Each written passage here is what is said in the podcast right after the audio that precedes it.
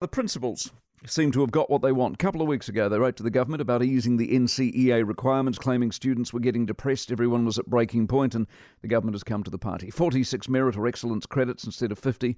For UE, 12 credits from two approved subjects instead of 14 from three. In simple terms, they've made it easier. Not hard to make it easier, but to what end, eh?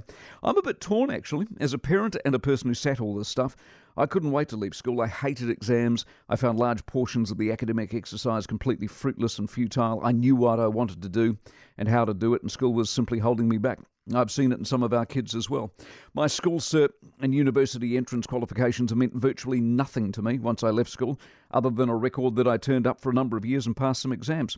So make it easy, as easy as you want. What does it really matter, eh? But then but then it's critical. If you think about it, critical. What is it we are teaching? How is it we are teaching? How do we compare? How do we compete?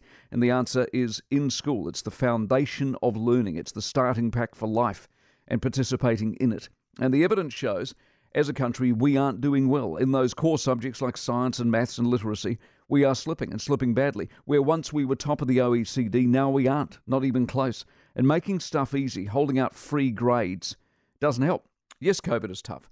School life is tough, for God's sake. You can't get teachers. Schools are social welfare agencies these days, but tough times are a test, not a reason to acquiesce, not a reason to quit or give up or ask for a free pass. We're sadly running a lowest common denominator operation.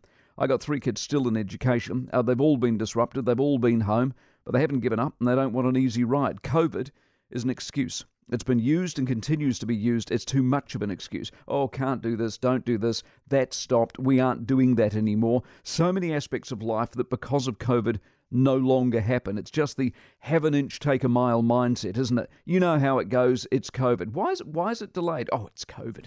And now the schools, kids' education, an investment for life, but because of a couple of years of disruption, we give in. If the subject was determination and mindset, on this decision, we fail. And when we fail, we fail our kids.